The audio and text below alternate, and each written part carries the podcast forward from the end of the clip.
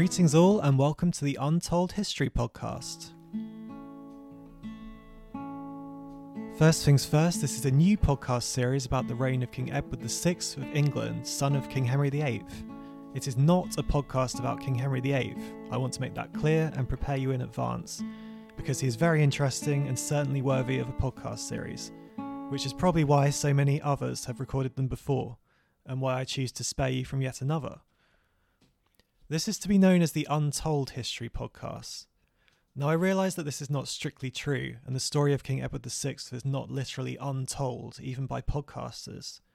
However, the aim of this series is to go into greater detail of some of the topics of history that have not received so much attention in history lessons and in the media and the arts. I believe that Edward's reign fits neatly into this category, sandwiched as it is between those of his famous father and better-remembered elder half-sisters, Mary and Elizabeth I.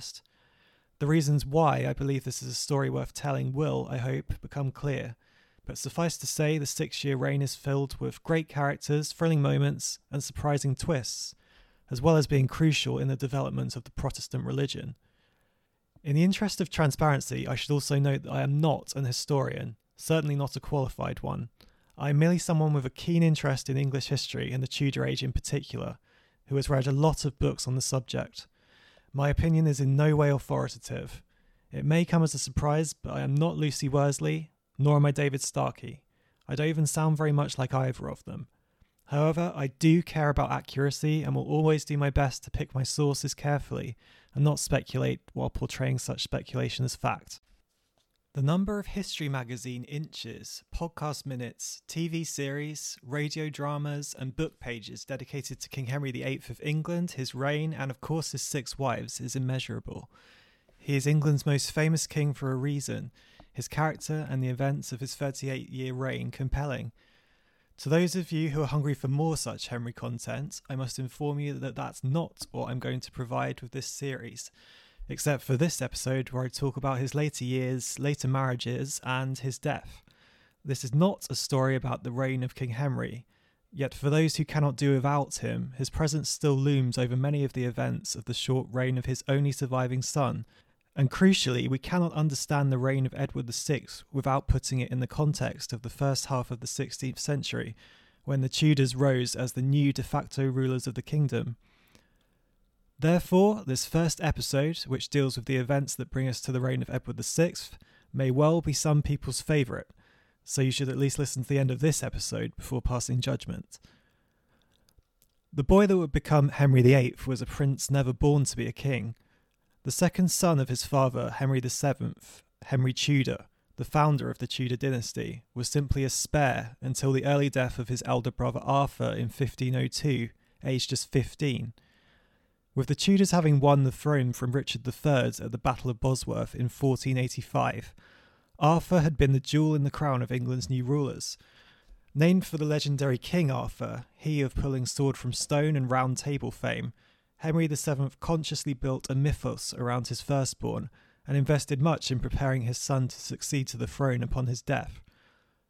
Arthur represented the union of the long warring houses of Lancaster and York, the marriage of his parents Henry Tudor and Elizabeth of York, uniting the belligerents of the Wars of the Roses by blood.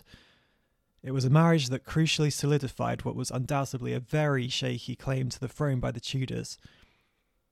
The second son, Henry, a pious boy, was widely expected to have a career in the church. He also expected to live his life in the shadow of Prince and then King Arthur, and indeed did so until his brother's death. If Henry VIII was not born to be a king, then the exact opposite could be said of his son. Prince Edward was the last child born to Henry VIII, and the longed-for embodiment of all the hopes and dreams for which his father had placed the realm through so much turmoil. Had Catherine of Aragon conceived of a son that had survived into adolescence and adulthood, Henry would, in my humble opinion, not have divorced her, regardless of her unfortunate yet uncontrollable ageing and any attraction he may have felt to other ladies around the court. In 1537, 28 years into the reign, the birth of a healthy boy after so much strife unleashed unfettered joy across the nation, tempered only by the decline and sad death of his mother, Jane Seymour, less than a fortnight later, probably as a result of infection, untreatable with the medicine of the time. The third wife of six, Jane delivered literally what her predecessors had failed to do, a male child that survived early infancy and would outlive his father. In death, Jane's place in her widower's affections was assured, and Henry would be buried alongside her a decade and three more wives later. Many people are unaware that Catherine of Aragon did, in fact, give birth to a son by Henry VIII, somewhat unimaginatively, yet indicative of her husband's ego. The boy, named Henry, arrived at the turn of the new year, 1511, less than 2 years into the reign. Alas, the new heir died a mere 52 days later, depriving his father and the realm of the certainty of succession that would have rendered many of the later famed events of the reign unnecessary. It would, however, also have deprived us of the incredible story of England's most famous king, and arguably even the development of its nascent reformed religion. Much more of that later.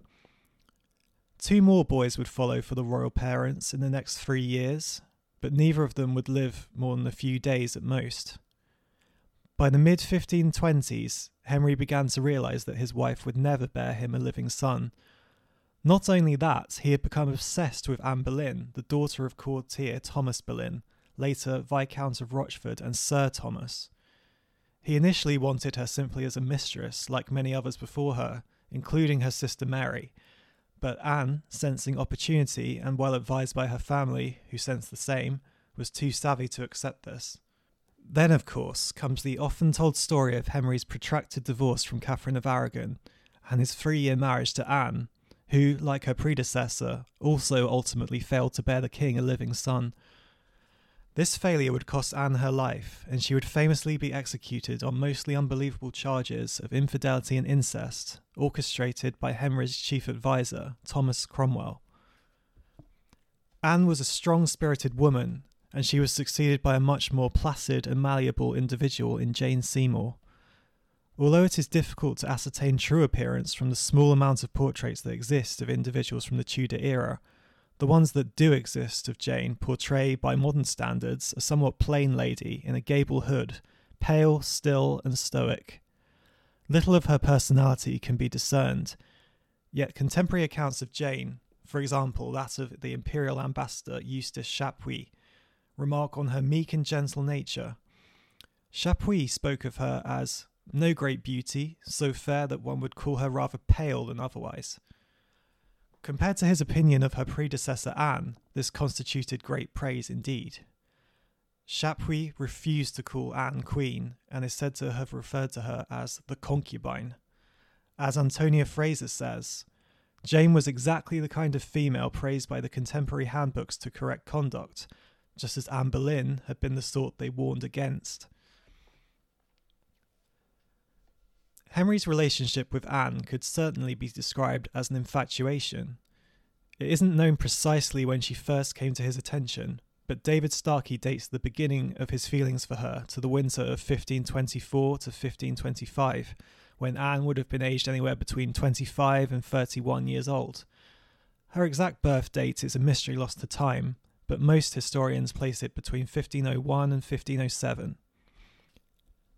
Anne had returned to England from France, where she had grown up, serving as a lady-in-waiting to the French Queen, for early plans were afoot for her to marry her distant cousin, James Butler. However, it seems marriage arrangements developed slowly.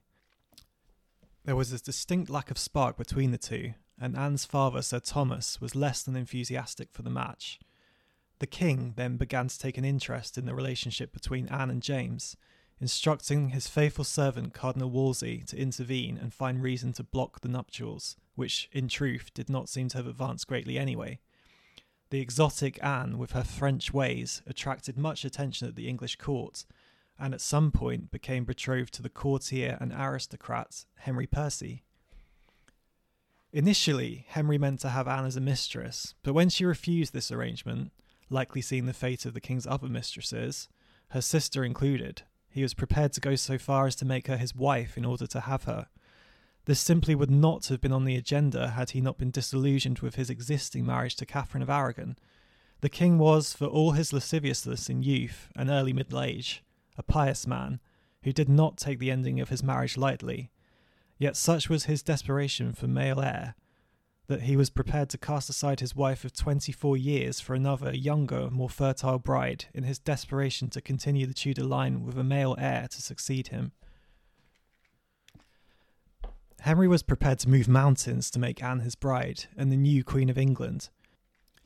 His love rival Henry Percy was gently persuaded to make way for the king, and Anne Boleyn finally became Queen of England in June 1533, following the protracted and much discussed break from Rome of the English Church, of which Henry became head. The marriage for which he had fought so hard famously did not ultimately live up to the king's expectations. Catherine of Aragon may have faded in Henry's affections after so many years, and was now stripped of her title as Queen Consort, but she was undeniably a woman more suited to the role of 16th century queen than was Anne Boleyn. Anne is known as Anne of 1,000 Days, because that is how long she lasted as queen. The 3-year marriage was characterised by passionate arguments and reconciliation. The first great strife came when the couple's first child was disappointingly a girl, delivered in September of 1533. Attentive listeners may note that since this was just 4 months after the marriage, the child must have been conceived outside of wedlock. The girl who would become Queen Elizabeth I, and perhaps the greatest monarch of the Tudor age, was a bitter disappointment to her father at the time, who had been confident of a son, and even assured of one by fortune tellers. Yet for the while, he remained confident that boys would follow. Meanwhile, though, all was not well in the royal marriage. Anne's strong character and forceful personality may have been attractive in a mistress, yet they were not so endearing in a queen. She found it hard to defer to her husband, as was expected of her, and blazing rows between the royal couple were commonplace. While the pair made up in the earlier stages of the marriage, the cracks were there for all to see, and the lustful fire that had burned so brightly while Henry could not have Anne began to go cool when the reality of everyday life replaced dream and fantasy. Like the queen she replaced, Anne too would come to know what it was like to be cast aside for another woman. But while Catherine was allowed to retire to a peaceful, if bitter, life, Anne, of course, met a more violent end on Tower Hill. Henry was already courting Jane Seymour when Anne was executed on largely trumped-up charges. Mirroring her predecessor, Jane had also been a lady-in-waiting to her queen.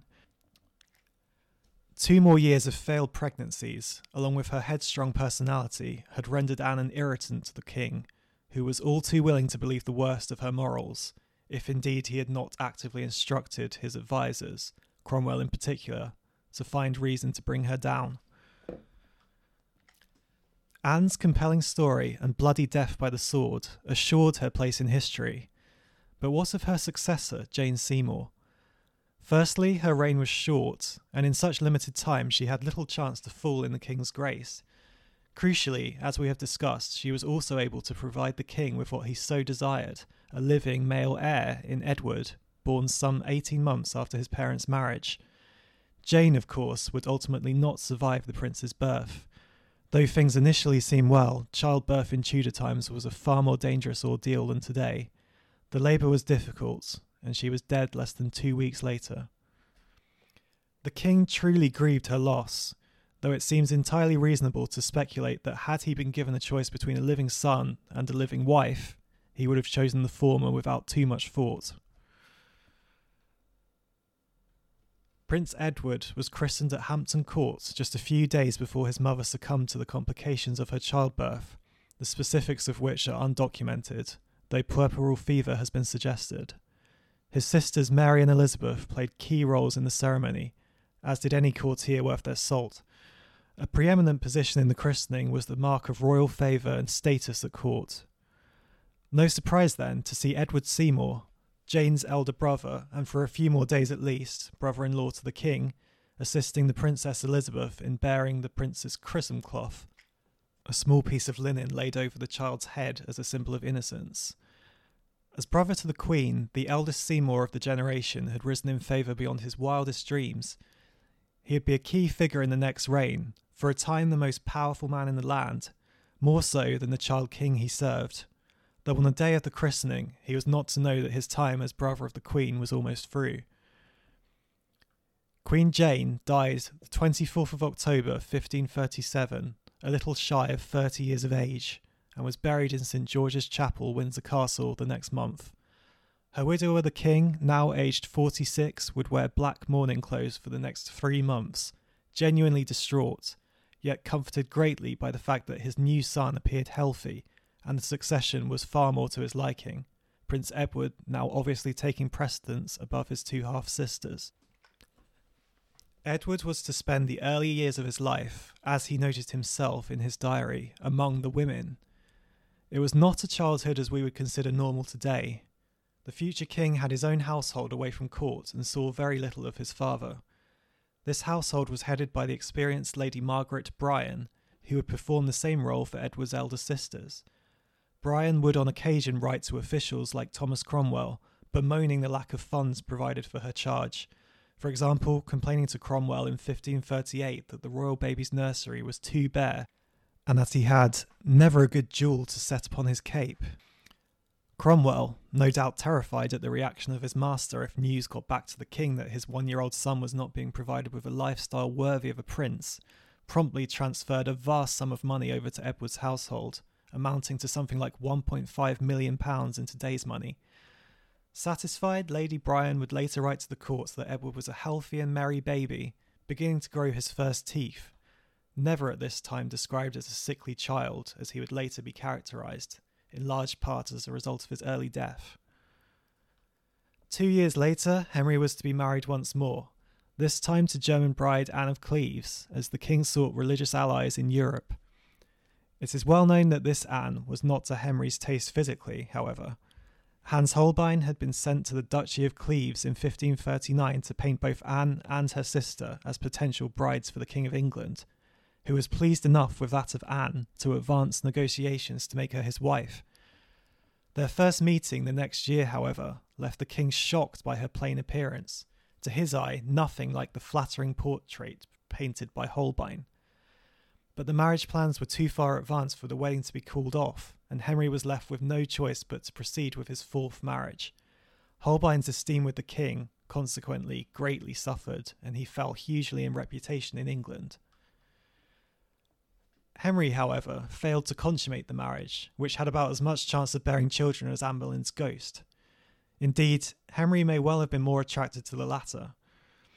He confided to some of his gentlemen that he did not believe Anne of Cleves was a virgin, and he found her even more distasteful in the marriage bed than he had fully clothed. He moved to have the marriage annulled as soon as possible, to which Anne sensibly agreed, and she did very well from that in the form of a generous settlement, faring much better than her 3 predecessors. For her compliance, she lived the rest of her life with precedence over all women in England, save for the king's latter wives and his 2 daughters. Next, the rapidly aging king turned to a much younger woman in order to reinvigorate the passions necessary to beget the nation another heir. Catherine Howard was little more than a child when she married Henry, who was nearly 50 at the time of his 5th marriage. The pair were married on the 28th of July 1540, a mere 19 days after the official annulment of the king's marriage to Anne of Cleves. The 5th wife was not so far removed, familiarly, from his 2nd, Catherine being a cousin of Anne Boleyn and the niece of the Duke of Norfolk, Thomas Howard, who had secured a place for her at court. This marriage has something of the feel of a rich, older man who turns up to college in his sports car, picking up his attractive but maybe too young girlfriend. After his disastrous 4th marriage, it seems King Henry went for attraction above all else. Catherine Howard was a vivacious youth, someone who could make an aging king feel young. Whether or not she wanted to be queen, she had little choice, as those around her capitalised on the king's latest infatuation and rapidly advanced marriage arrangements. The marriage itself took place quietly and without great fanfare on the 28th of July 1540, the same day as the execution of Thomas Cromwell, the king's faithful servant and adviser, who had fallen irrevocably from favour after the failure of the Cleves marriage and the machinations of other leading courtiers against him, led by mainly religious conservatives like the Duke of Norfolk. Cromwell's profile has risen greatly in recent years, as a result of the huge success of Hilary Mantel's novels focusing on his life. His master the king later came to regret how others had manipulated him to be rid of Cromwell. An execution rushed through without trial and within 2 months of his initial arrest. No matter if he was undeserving of his fate, the chief advisor to the king and the successor to Cardinal Wolsey was gone, his head on a spike at Tower Bridge and his reputation in tatters for centuries. By this time, Prince Edward was nearly 3 years old and developing well into the kind of heir for which the king had long desired. At court, his father sought spare heirs, remembering well the circumstances of his own rise to kingship and the fragility of life at the time. In his new bride, he found a queen who lit his kingly fires and whose youth promised royal children to come. Queen Catherine Howard was young, naive, and ultimately ill-prepared to confront the intrigue of life at court. It is hard to believe that she found much attraction to the ageing, ever-expanding, ill-tempered King of England, and her personality was not suited to a quiet life of subservience to her husband, royal or not. She was not the innocent virginal flower that the king had imagined her to be, and before long, stories from her past began to be revealed. It came to light that she had a sexual history with her former music teacher, Henry Maddox, while residing at the Dowager Duchess of Norfolk's household at Horsham, and later the Duchess's secretary, Francis Dearham. Furthermore, there were later accusations that she engaged in a relationship with the King's Groom of the Stall, Thomas Culpepper, at court and while Queen. It was said that she met with Culpepper secretly and sent him letters of an undeniably romantic nature. If her undisclosed sexual history prior to her marriage, whether or not she was abused and coerced into it, was not enough to doom her, then the accusations of impropriety and secret late-night meetings during the marriage most certainly were. Catherine was stripped of her title as queen in November 1541, and a broken Henry lamented the true nature of his young, not-so-virtuous flower. Culpepper and Dearham were executed on the same day at Tyburn on the 10th of December 1541. While the former escaped with a simple beheading, Dearham suffered the full horrors of a 16th century traitor's death, being hanged, drawn, and quartered. It clearly mattered little that his offences occurred before the king had married Catherine Howard. Culpepper enjoyed greater status and a close relationship with the king, and for this reason his sentence was commuted to beheading alone. The queen's death by the same method followed on the 13th of February 1542. Before her death, she made a speech admitting her offences and stating that she had deserved to die 1,000 deaths.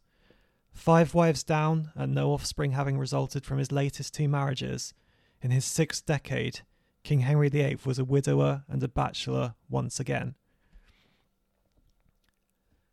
It is interesting to imagine how the king felt about this situation. He was a man of faith who had said his marriage vows, pledging to love each woman till death, and did part 5 times. 4 of his wives were indeed dead, only Anne of Cleves surviving matrimony with the King of England.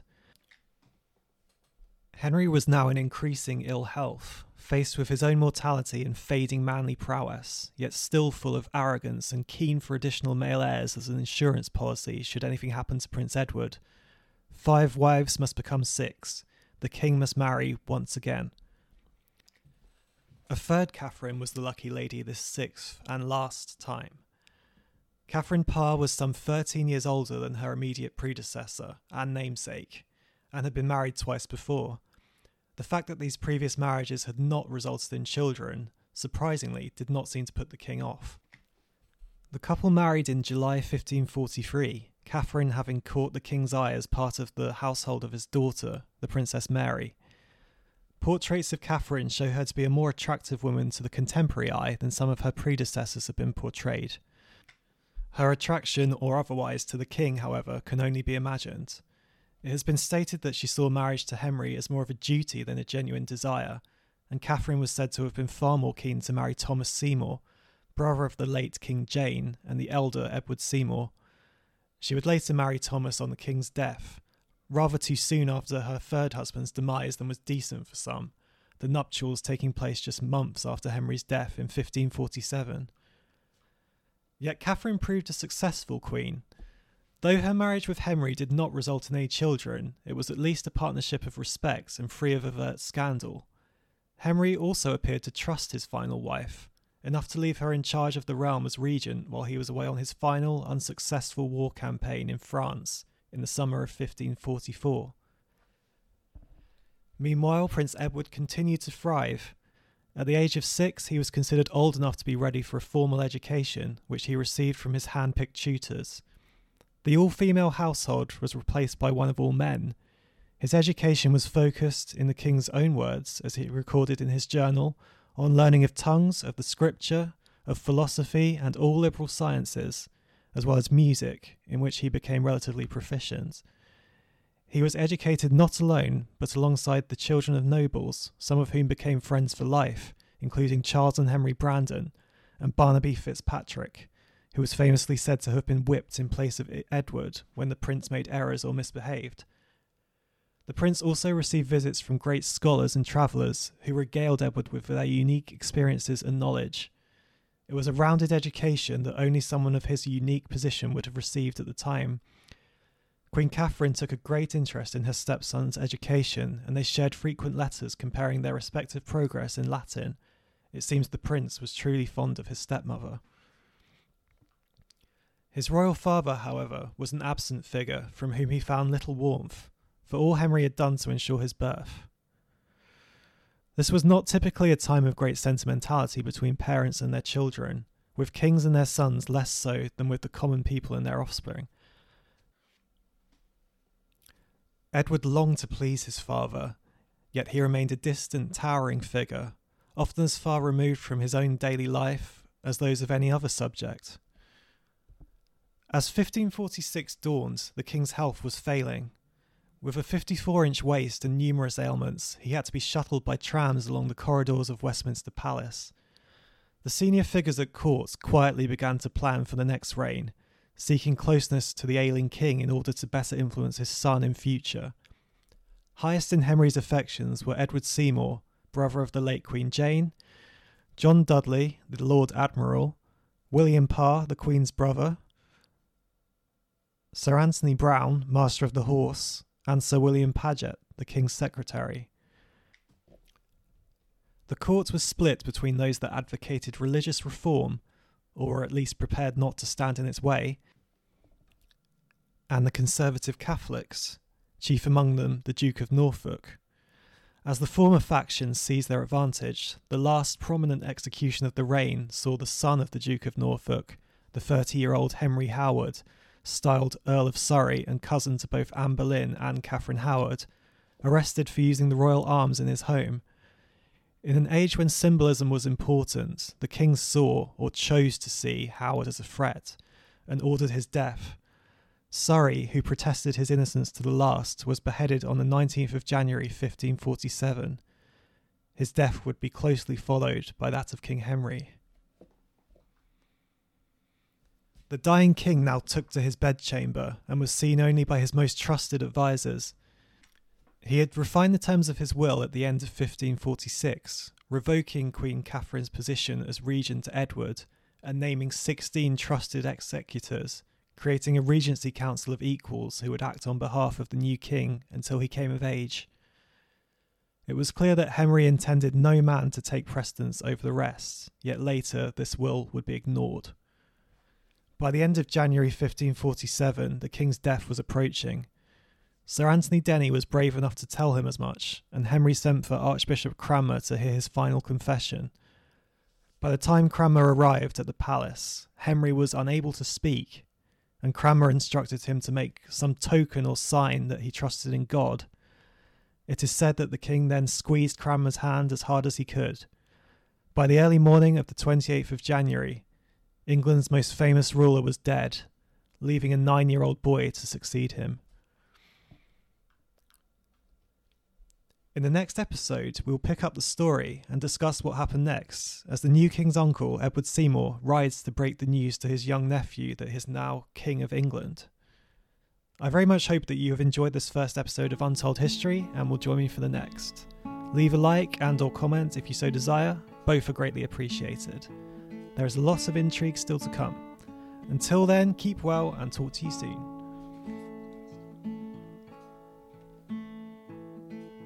If you would like to read the full transcript of this and other episodes of Untold History, you can find them at wattpad.com/user/JoelALevy. That's JoelALevy.